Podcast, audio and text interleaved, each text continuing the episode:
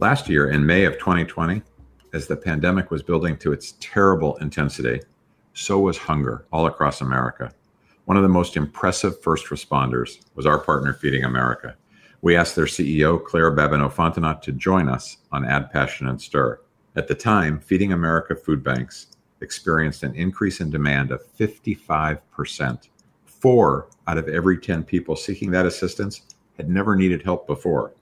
Now, finally, a year later, the need, while still great, is decreasing.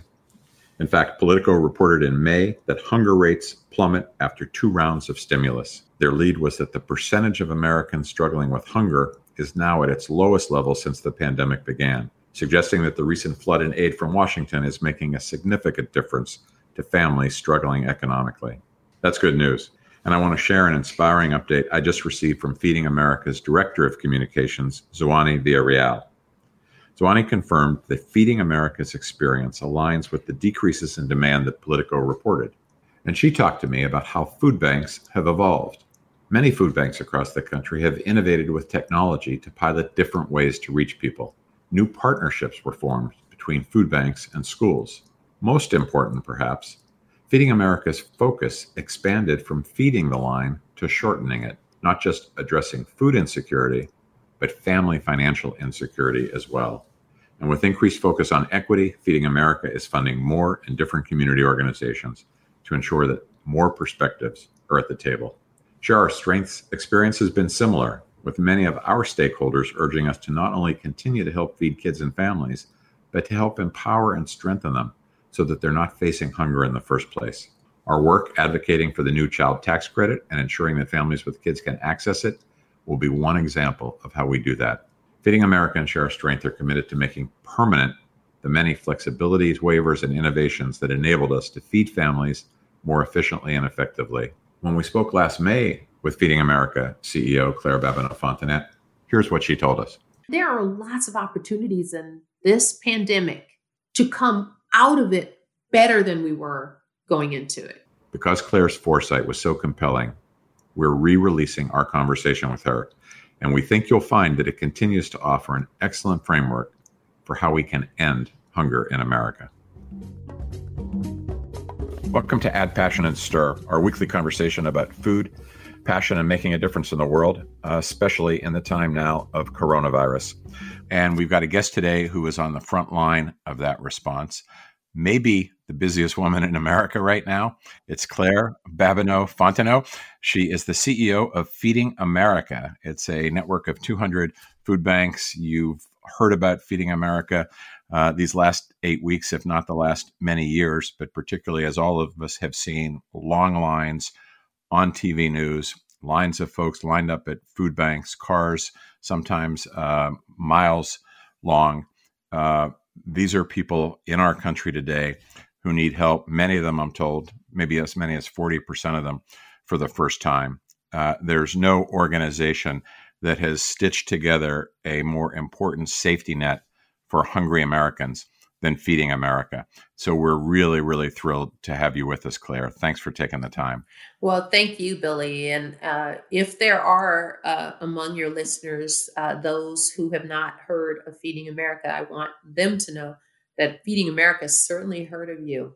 Um, in good times and and in challenging ones, you have been remarkably important partners in this work on the front lines of advocacy, but also providing really meaningful grants to some of our member food banks along the way. So when I was given the opportunity to participate, I jumped at the chance. Uh, it's a rare privilege to get to say thank you uh, to all of you.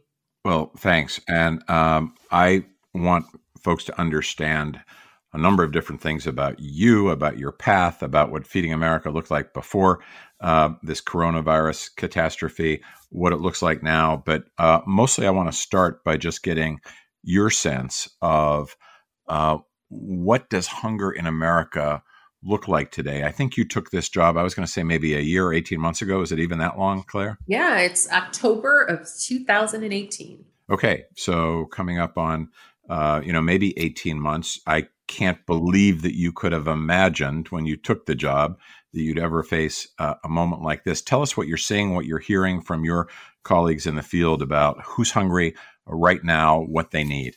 Yes. So let me actually go back, if you will, in time to that moment when I joined. We'd gotten data, the most recent data available from uh, the USDA that I got to look at shared that the food insecurity rates in the United States were at 37 million people. We were serving about 40 million people a year at that time. And I, I looked with a lot of interest at that number, and it was an unacceptable truth. There would be 37 million, 40 million people. So many of them would be children in the richest country in the history of civilization who did not have consistent access to a nutritious mix of food. That that would be the definition of food insecurity, right? That would be the definition of food insecurity. Okay. Exactly. So there they there are all these people and I wanted to be a part of doing something about that. And I learned in that data that that was the first time in 10 years that we'd returned to pre-recession rates of food insecurity so that that 37 million was a marked improvement was something that was hard for me to even fathom. Um, now today we have um, internally done some analysis that shows that based upon what we can see and the need that we're attempting to address that we we believe that food insecurity rates are going to um, to grow by at least 17 million uh, over the course of this pandemic. And based upon old data, uh, if the last uh, financial crisis is any indication, and we have reason to believe this one is worse, that it won't peak for two years and it'll take at least 10 years to get back. That's simply not acceptable to me. And I don't believe it's acceptable to any one of your listeners. And I know it's not acceptable to you, Billy, either. So what we're seeing right now on the ground. Uh, we're seeing some of our at some of our distributions, uh, ten thousand families lining up for food. Um, overall, across our network, our last data set uh, shows a 70% overall increase in need. Um, that is overall. There are certain food banks uh, that are, are and certain geographies that are seeing a 200% increase in need. It, it's just been unprecedented. Um, and that's going to mean that there's many people for the first time um, going for help. That you know, people who have never right. had to navigate our emergency food system before. It's true, and and if you, in fact, you mentioned, uh, and you're you're always um, so well rooted in data, Billy. You were correct in saying um, that we're looking we our spike so far has been the rate has been about 40% of the people who are coming to us today um, have never turned to the charitable food system for help before. So I, I, think people look at those cars for instance if you look at the parking lot with the 10000 cars in san antonio that is now rather infamous as emblematic of the struggle. You you look and you look at those cars and you see that some of those cars are really economical cars. Some of them seem old and tattered. Some of them are somewhere in the middle. And then some others of them look like rather nice cars. And you said, well, why on earth would people, would that array of people be out there trying to get food? That's what's happening that's different. Is there are so many people who are who are showing up um, in need who just never imagined they would be who were move, trotting along with every reason to believe that they were going to be able to support themselves and their families for the long term. And then there they are in a situation where they don't have enough food and they're having to turn to us for help. So um, it is unprecedented what we're seeing. The diverse mix of people who find themselves in need and turn to us is something we've never seen anything like it before you know, we're recording this conversation, Claire, on May 7th, and we found out this morning that 3.2 million more Americans filed for unemployment. So it's a total of 33.5 million Americans who have filed for unemployment. Um, when you say it could take 10 years to recover, Uh, I could see that actually being the case. This is a this is an, a colossal number of people without jobs, and there have been quite a few stories in this past week about many companies that uh, thought they were or hoped that they were temporarily furloughing staff have now made those layoffs permanent layoffs. So, um, so what's the so? Thank goodness, Feeding America is there. I was going to ask you what the uh, alternative is and how we'll get people to the point where they don't need this assistance. But first, I thought it would be good for some folks to just understand exactly how Feeding America works. I always think of it as kind of like this giant uh, sequoia redwood tree with many branches that you know reach many places uh, in terms of all of the hundreds of uh, soup kitchens and food pantries and other agencies that each of your food banks supplies. Uh, what's the best? You, I'm sure you can describe it a lot better than I can. Um, let, let's help people understand how does feeding america actually work yeah no i think that was actually a good a good way to visualize it so um, we have we are a network of 200 food banks um, at in in the office that I serve in um, is the we refer to it as FANO, Feeding America National Office. We have two main offices. One is in Chicago, Illinois. The other is in DC. In the DC office, as you might imagine, we have quite a few people who focus their energy on policy and advocacy work. Um, the the larger part of our of our workforce, uh, national office workforce, is in is in Chicago, and then we have people as part of the Feeding America National Office team who actually are remote and work throughout the United States. So you have that national office, and then you have a federated association of members. Each is a discrete 501c3. Um, each has a board of directors. Um, and each has some independence in how it is that they get the work done. What helps to connect us is a common mission of no one being hungry in this country. All of our food banks provide food, house and provide food. Um, some of them in normal times have some form of direct distribution, but inordinately, the typical form of of, in, of distribution to the public would be through agency partners. And there we have in normal times 60,000, over 60,000 agency partners around the United States. So it could be a meal program where we provide the food for an after school meal program um, in, in concert with an organization like No Kid Hungry, or it could be a pantry that's in the basement of a church, or it could be a large um, distribution center that looks a lot like a food bank itself. So we have a myriad of distribution channels that go directly to people facing hunger. Um, where we focus, most of the focus in in this work of late has been around the the uh, distribution of food component of our work, but we do have other pillars to the work that we do.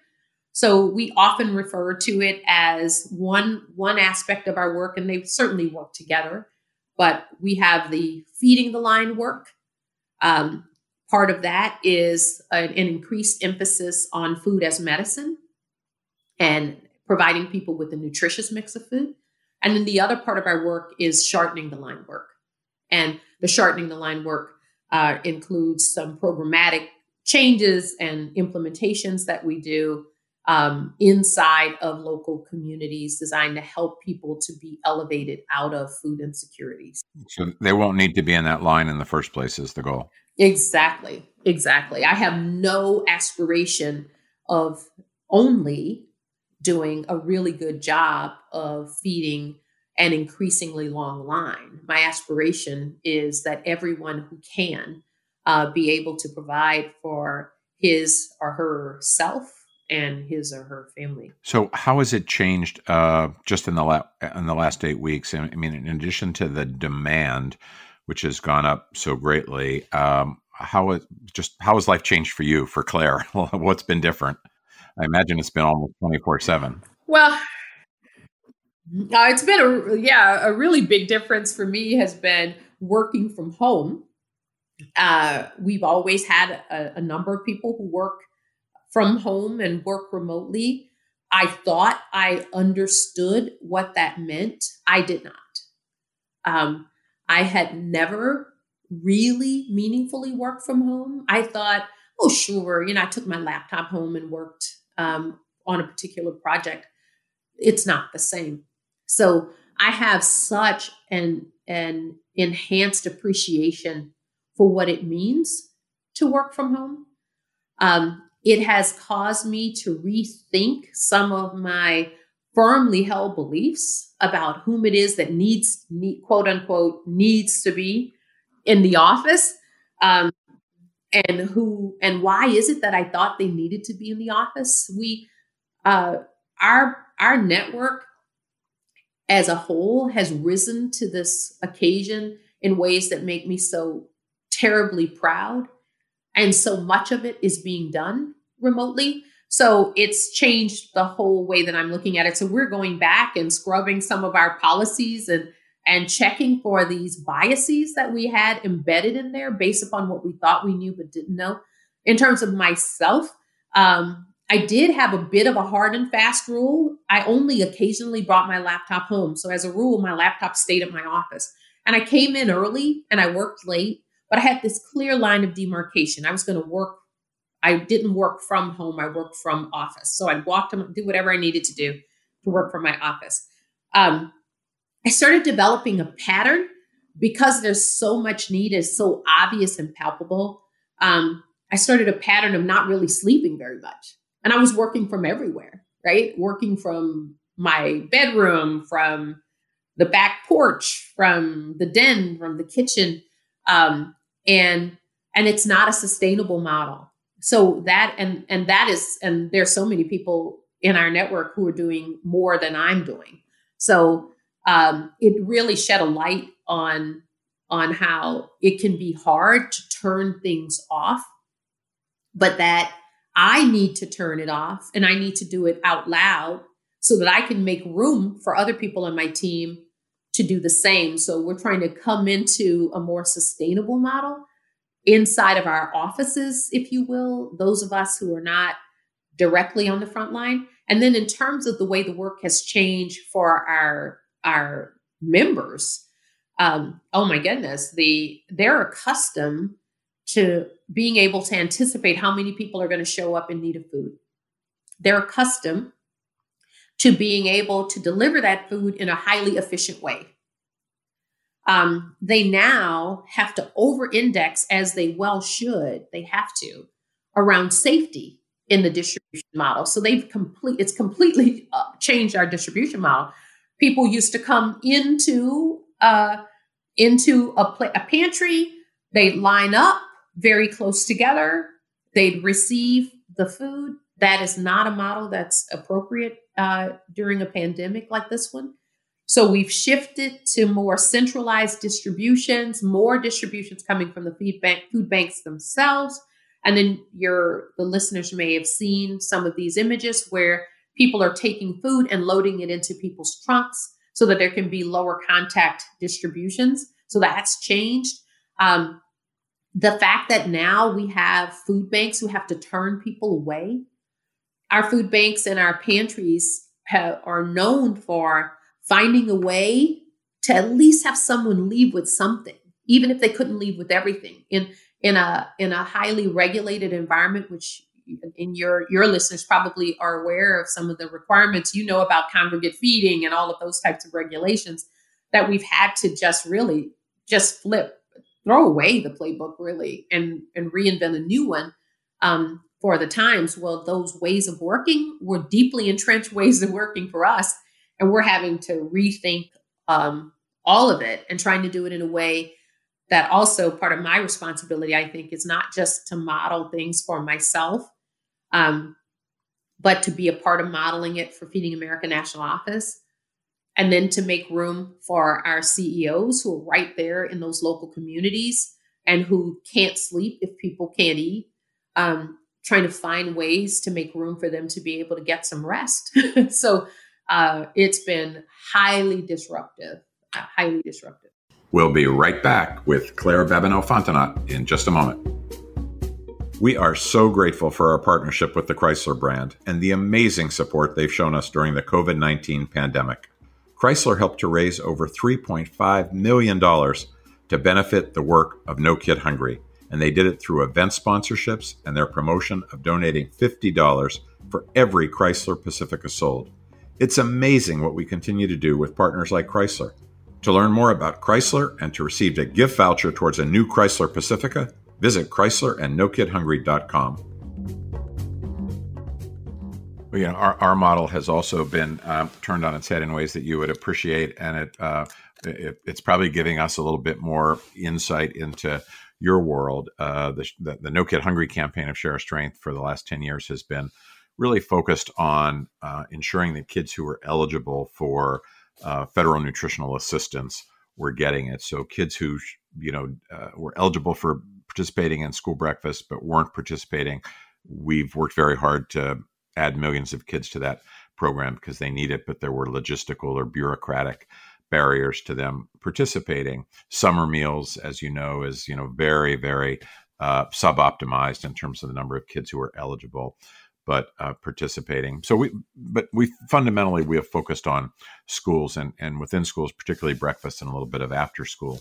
Now, and and and when you were talking about congregate feeding, the rule that you know uh, says kids have to be together to be fed. Um, some of these regulations got waived in some of the early legislation, but still, schools are supposed to get reimbursed for feeding kids. And as you know, they're now feeding everybody. Uh, kids aren't going to school, schools aren't open. A lot of schools have grab and go sites and have found ways to replace school meals, maybe through their bus drivers or other ways. But it's the parents who are picking it up and the parents who need it as badly as the kids. So schools are becoming, to some degree, food hubs and having to make it up as they go. Uh, a you know kind of a, a small supplement to a food bank network, but there was kind of this fiction early on that uh, we were going to only feed kids at the schools, and you know, same kind of thing. Cars are lining up long, long lines, uh, and families are taking that food home, and they're now uh, allowed to take more than one school meal home at a time, uh, but they're taking it home, and I hope that everyone's eating it because everybody needs it. So it's kind of a you know completely different world, um, and uh, as uh, hopefully it doesn't go on too long, but as it does, um, we'll obviously aim to coordinate more and better with you um, and to learn some of the things that your network already knows that sounds wonderful and it's it's one of the the the things i think um, it's interesting in terms of public sentiment pre-covid there i call it i'm sure there's a, a better scientific t-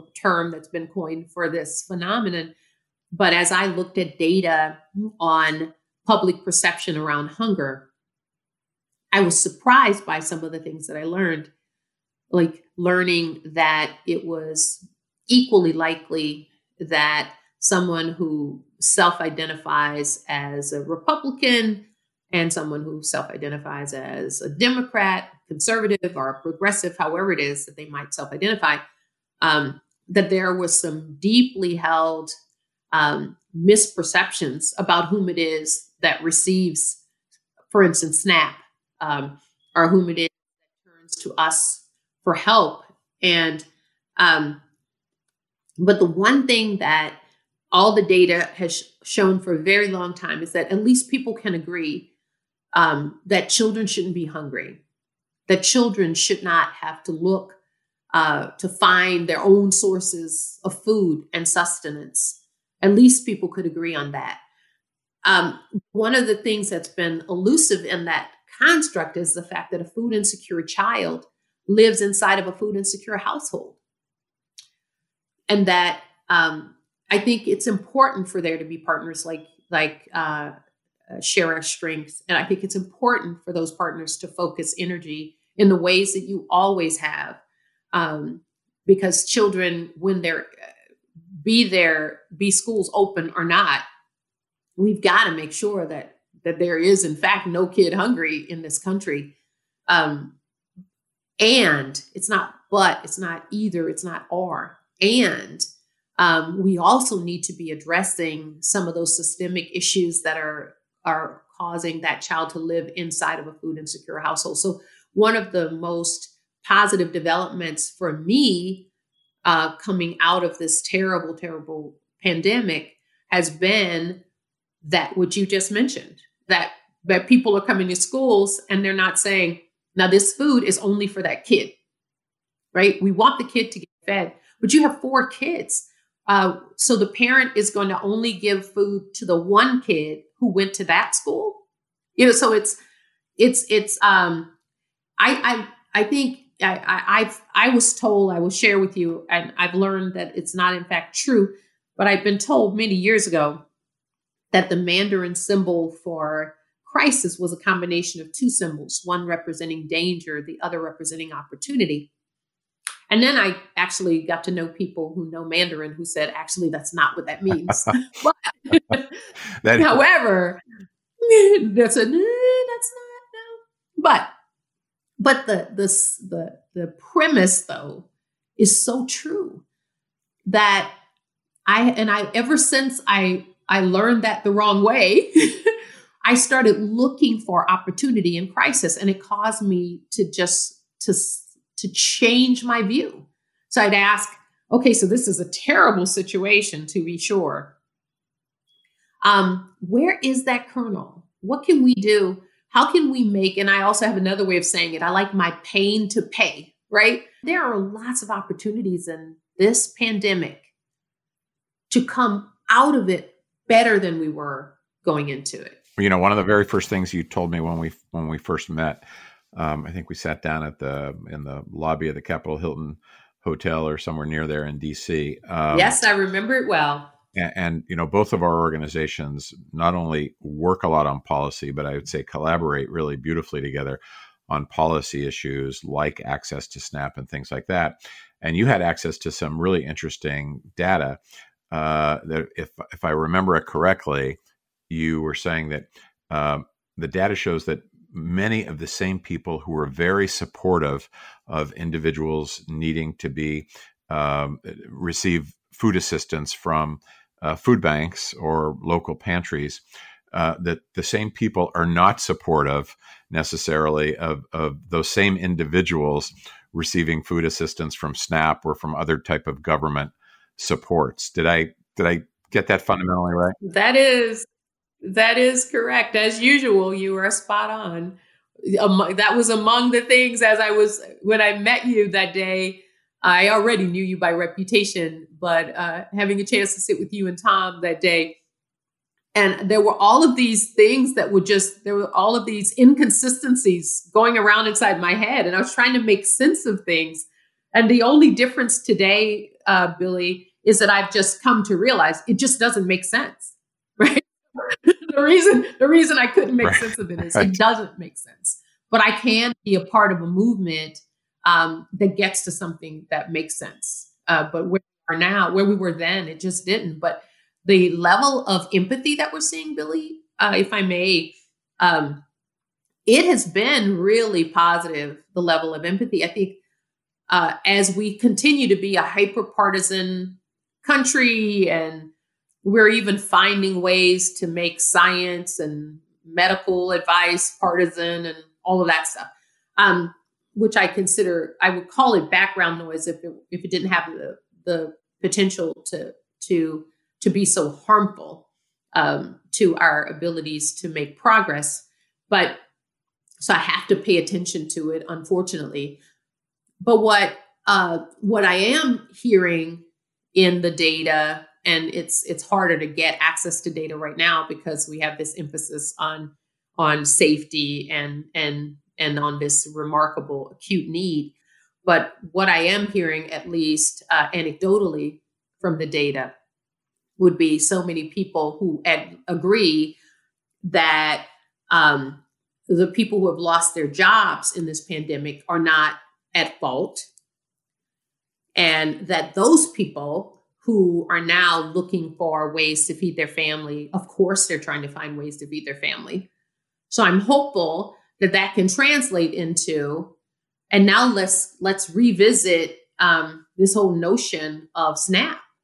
And and let's look at it and say do you really want them lined up over there? Do you really want those cars in that parking lot? Do you really want four mile long lines? Or would you prefer as i do to provide people with the dignity of the ability to have um, help from the federal government um, where they can go into a grocery store just like the rest of us get to have that dignity. They can go into a grocery store and they can they can purchase food to feed themselves and to feed their families um, and get that leg up that they need in order to sustain them so that they can then one day be back in a position of being able to contribute. We have a number of donors former donors who are now in the line um, trying to receive food from us. Uh, we've seen the reverse before, where we had people who needed our assistance and then they dedicated themselves to being volunteers. We have, in normal times, with 2 million volunteers. A lot of those volunteers are people who would turn to us for help, who were able to raise themselves out of food insecurity, and then who didn't forget about what that meant to them, and they came, they come back to help. Now we're seeing the reverse, which is tragic uh, to witness. So I do think at this moment in time, though, Billy, I'm, I'm really, I, have laughed with someone recently. Um, I was on a call with another partner, and I said, you know, there's a difference between a cockeyed optimist and a and a clear-eyed optimist. I consider myself uh, the the latter. Um, there's a real opportunity here. There are opportunities here.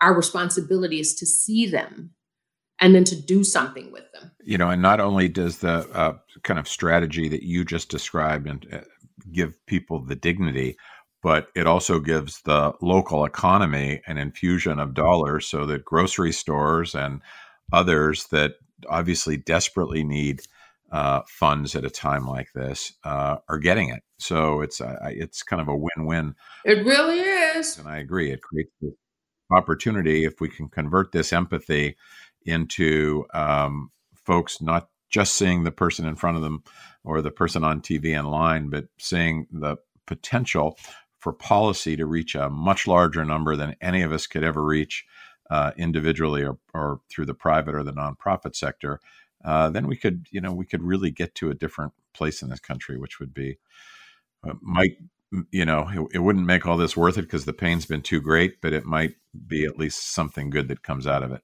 Agree. And, and may I add just two quick points on that, which are you are spot on. Again, um, one data point that we have is that for every one meal we provide, um, the federal nutrition program can provide nine. Right. So if you're, it, it just makes sense. It's logical that you would want to use the more efficient way um, but the other one, to the other point that you make, if you are fiscally conservative, let's say you're fiscally conservative, then you should definitely want um, uh, to increase access to SNAP. Because if you just really think about the stimulative impact that it has on the economy, and this is data driven information, I used to be the executive vice president of finance at Walmart. I emphasize that to people so that they can understand I am a really data driven person, right? Um, it's uncontroverted that if you give resources to people who must, must out of necessity use those resources, it will stimulate the economy. If you give resources to people who have discretion over when, how, and where they use those resources, it will not be as stimulative to the economy. So there's so many good reasons uh, to be doing this work together, and I can't think of any constituency that's not well served by um, doubling down on this work. And Feeding America is definitely going to double down on it. Well, um, glad that you not only explained that, but that you mentioned your time at Walmart as a vice president there, focused on finance, because uh, although almost everybody knows Feeding America, probably not everybody knows how you got to become CEO. Mm. Tell us that story. Well, it, it, I think I'm going to try to think about how I give you the condensed version. So it goes all the way back. I was born in, and you're like, oh my goodness, we don't have enough time for all of this, Claire, but it does really start with my family story. And then, but I will try to give you uh, a sped a sped up version. So I am very unique, I learned, though I didn't think it was so. It's all that I ever knew. In that um, I am one of 108 children through birth, adoption, and foster care uh, that, that um, called my mom and dad mom and dad. My parents are in the National Adoption Hall of Fame. I am, I have known my whole life that hunger is here in America. Um, we didn't have my my parents did not have to talk when we were picky eaters. They didn't have to say, "Oh, they're hungry children in Africa and China," because we knew because so many of us had come from neglect and abuse and and from food insecurity. Um, so I've always known. I've always known about, as long as I can remember, at least about feeding America, though it was at the time called America's Second Harvest because my parents, as you might imagine, people who have that kind of capacity to have to be mom and dad to 108, they know everybody in the community. And when when America's Second Harvest at the time would come around to try to find families in need, they'd come to our house. So we were like a little distribution hub for our community for for feeding America. And we would we'd have people from the community who we knew were in need to come over to our house and second harvest would come to our house with food and would do distributions to people. So i had an awareness of both of those. But i am i'm the granddaughter of sharecroppers. Neither of my parents graduated from high school and i had these remarkable opportunities. So i had a chance to graduate from high school. I had a chance to graduate from college. I had an opportunity to go to law school. And then to my mother's complete um, i don't know she was she was not amused by the fact that there was a thing called an llm because she thought what was wrong with my first law degree? But i had a chance to go get another. So as i availed myself of these opportunities always in the background was an understanding that there was a lot of need in the world. I work i served on nonprofit boards for a long time in different capacities. Um, so i became a lawyer I became a tax lawyer in particular. Walmart became my client. I um, had the opportunity to go in house and become and work on the tax team. I became the chief tax officer. I then I kept moving up by ultimately culminating in becoming the treasurer and the executive vice president of finance. Um, I was on the foundation board at Walmart. I got to know Feeding America again in a different kind of way when I was there, when Walmart made the decision to make meaningful, really, really deep investments in our work, in Feeding America's work. I got to be a part of that decision making. Um, I was at Walmart during Katrina, and it was Katrina that helped us to understand, uh, help Walmart to understand the impact that it could make through Feeding America and its work. So, and then in 2015, Billy, I don't know if you wanted me to go there, but you know I'm an open book. In 2015, I learned that I had cancer. And everything changed. No longer could I ignore how finite I was because I had it in my mind one of these days, one of these days, I'm going to do nonprofit work full time. One of these days, but I've got plenty time. Good news is my prognosis was great from the beginning. I'm so privileged. I had access to wonderful medical care, but I was changed forever on the inside as a result of that. Um, I'm five years now. Uh, I have survived for five years. My prognosis got even better upon meeting that milestone, which is why rather than being in Chicago right now, I'm in Dallas because my physicians, my oncologists, my oncological team is in Dallas, and I came in for a, a visit, and then they cl- started closing down states, so I just stayed here. Um, but um, so I decided I would. I asked myself a question. It was, what if the last thing that I ever did professionally were the last thing that I could do at Walmart? Is that okay? My answer clearly was no. So I started leaving Walmart. I transitioned for a while.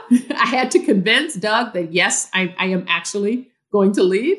He was the new CEO at the time when I went and talked to him, and we we worked through a lengthy transition plan. And then I left. And I didn't know I was going to come to Feeding America per se, but I knew that I was going to spend the rest of my life working in the nonprofit space, um, trying to do well. Good. Claire, I knew. Um, I'm I'm kind of glad your path uh, took you where it did, and that we get to work together now. I knew a little bit of your um, family and growing up story, um, but I know that my our producer Woody, who we were talking to earlier, didn't, and uh, he won't let us off the phone for another hour unless you promise to to come back on.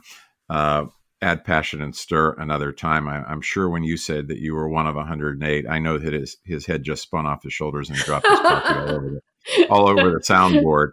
Um, so we're we're going to have to dig into that uh, more. But you know, obviously, uh, I mean that's a that is a unique story. But our lives are so formative, and our the role our parents play, and uh, you know, and you, I guess you have to get to a certain point in life before you can look back and see how everything fit together in the sense it made in terms of who you turned out to be. But um, but it takes you know it takes some time and some wisdom and some getting through it before uh, you can make sense of it all and just see how influential and transformative uh, it was.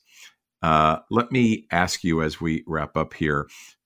I, I feel like the response we've seen uh, at Share Our Strength and with the, the No Kid Hungry campaign, the response you've seen at Feeding America, tens of thousands of donors reaching out to us. I mean, we've we've never had a period like this where we weren't having to go out and try to convince people that their fellow Americans were hungry and struggling. Uh, people now know that we're not pushing uh, or advocating a uh, a narrative around that. People are coming to us, and I know that they're coming to you. How can our listeners help? Um, we know that folks can write a check, and I think that's frankly one of the most important things right now, particularly with social distancing and all the complications that come from volunteering. Uh, although even with that, we've probably both seen a lot of folks who say, I, I, I, want to find a safe way to be on the front lines and help. But not just during this COVID 19 crisis, but in the longer term, uh, how can I always feel like the issue of hunger is one on which everybody can make a difference um, that it lends itself to everybody being involved. How do you typically um, advise people that they can make a difference on this issue? Yeah. Well, I think um, I, I, I tend to refer to it as uh, we need funds, uh, food, and friends. So the funds part you just talked about, like you, the outpouring of support is unprecedented but so is the need.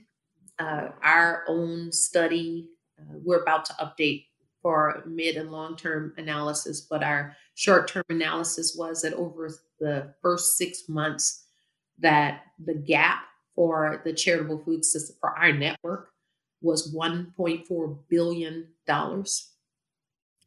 So when people hear about substantial, you know, significant gifts, which we are so grateful for, um, I must tell you that I am also grateful for small gifts too. Um, I'm grateful for every investment people make in people facing hunger. I truly am. Um, but when they see those gifts, maybe they think, oh, well, then you have everything that you need from the funds perspective. But the answer is no, no, we don't. Um, so we are working to close that gap. We're making progress in closing that gap, but it's not completely closed. And if this lingers as, and we're going to work with you guys to make sure it doesn't linger for 10 years, well, we certainly don't have the financial uh, resources that we need for a 10 year fight. Uh, certainly not that. So, um, so there's there are funds. We have we started a COVID nineteen fund, uh, and we were able. And I know not every nonprofit would be able to do this, but we were able to commit 100% of the funding that goes into that COVID 19 fund goes back into local communities 100%. Feeding America does not take any percentage, any percentage of it for general um, general fund for us. And of course, it costs money for us to operate, but we take no money out of it. Um, so we send that money into local communities based upon our analysis of where the key needs are. Another place that people can provide funding, though, is by going to feedingamerica.org. You can go to COVID 19 and donate to the National Fund, and uh, where you're authorizing us to be good stewards of that funding and send it to where it's needed the most. You can also go in, and we have a food bank locator on feedingamerica.org, and you can find the communities that you care the most about.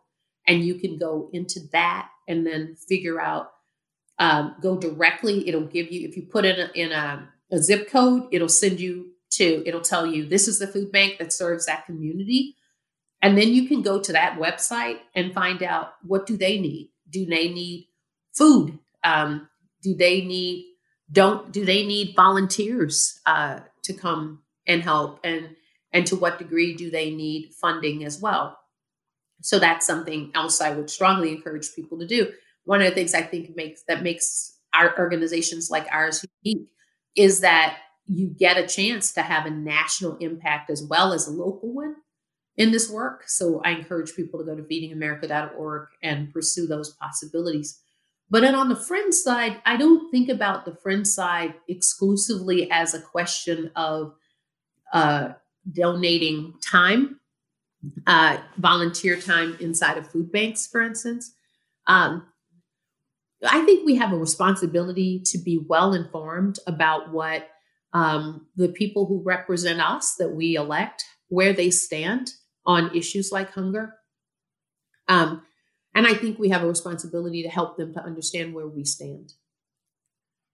So, using our voices uh, to reach out to members of Congress and to help, and local um, members of the government to help them with a clear eye to understand what we expect of those who represent us and how how we expect them to um, to stick with people facing hunger. Uh, because the one thing that I know, I talked before about the fact that everybody can agree that children should not be responsible for finding food for themselves. One thing I've learned about politicians, they care deeply about what voters think. So recognizing how empowered each of us is as a voter um, and using our voice and our hands and etc um, to make certain that those who represent us truly represent us. Yeah and not everybody um, has the uh, an equal voice. So sometimes our voices i mean everybody should have an equal voice but um, sometimes our voices, our vote, um, you know, particularly again when it comes to kids who can't vote and don't make campaign contributions and don't have lobbyists. Um, we need to be the voice and the vote for them. So um, thanks for explaining the best way to do that. Feedingamerica.org. Lots of important information there and a really great and powerful and effective way to donate uh, dollars, large or small. They make an enormous difference given the number of Americans that we're all trying to feed right now. Um, I'm so grateful that you took the time to join us. I feel like, given the task ahead, we should let you go and get back to your day job.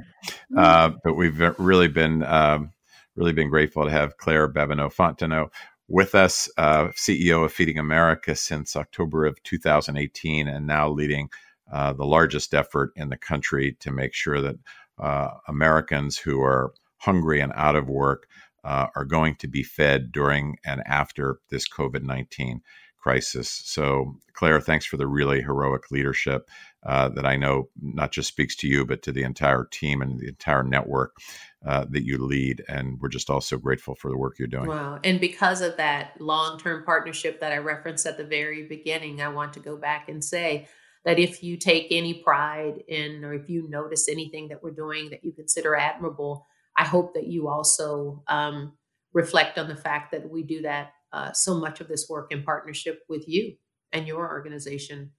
Uh, so thank you for everything you do. Thank you for the partnership.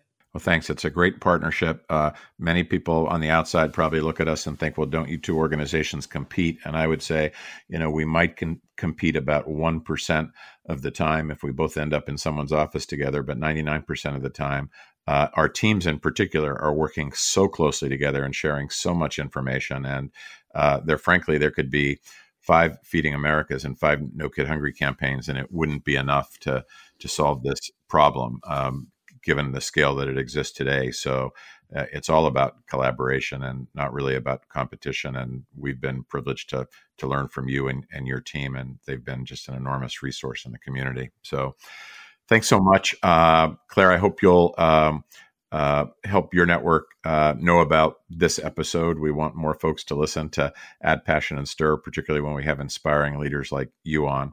So, uh, thanks again for being with us. You've been listening to Add Passion and Stir on behalf of the whole team at Share Our Strength and the No Kid Hungry campaign.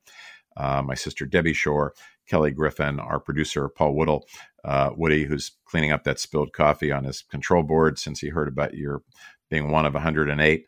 Claire, um, we're grateful to have all of this support and getting these messages out to our listeners. Uh, and today, uh, special assistance from my own son, Nate Shore, who in my home studio here has helped me with the technology as always. You've been listening to Add Passion and Stir. I'm Billy Shore. Add Passion and Stir is distributed by District Productive. Our executive producer is Peter Ogburn. Add Passion and Stir is the creation of Billy Shore, Debbie Shore, and Paul Woody Woodhull.